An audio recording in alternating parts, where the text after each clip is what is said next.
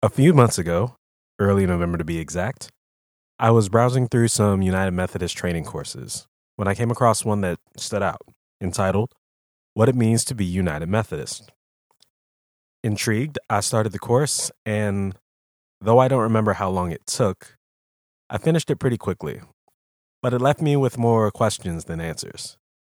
Mind you, the course was well thought out and put together, and explains John Wesley and his beliefs and how the United Methodist Church we know today came to be and how it operates. However, as a person who didn't grow up in the United Methodist Church, it made me wonder what the Methodist Church represents and means to other individuals involved in the church.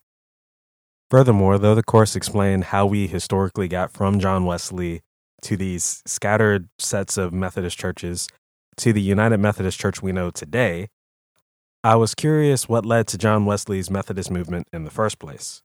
What was happening around him that influenced this methodical view of his faith? Also, saying you're part of the United Methodist Church sounds like you're a member of a club or a society. But what does it mean for the person who says they are part of the United Methodist Church? What do they see in the United Methodist Church that others don't see? Over the next few weeks in this series, I want to take a deep dive into what it really means for us to be United Methodist, really understanding what John Wesley stood for, and really exploring what the United Methodist Church means to members of our church family. Not in terms of a textbook definition for Methodism, but an effort to answer why we should care about describing ourselves as Methodists.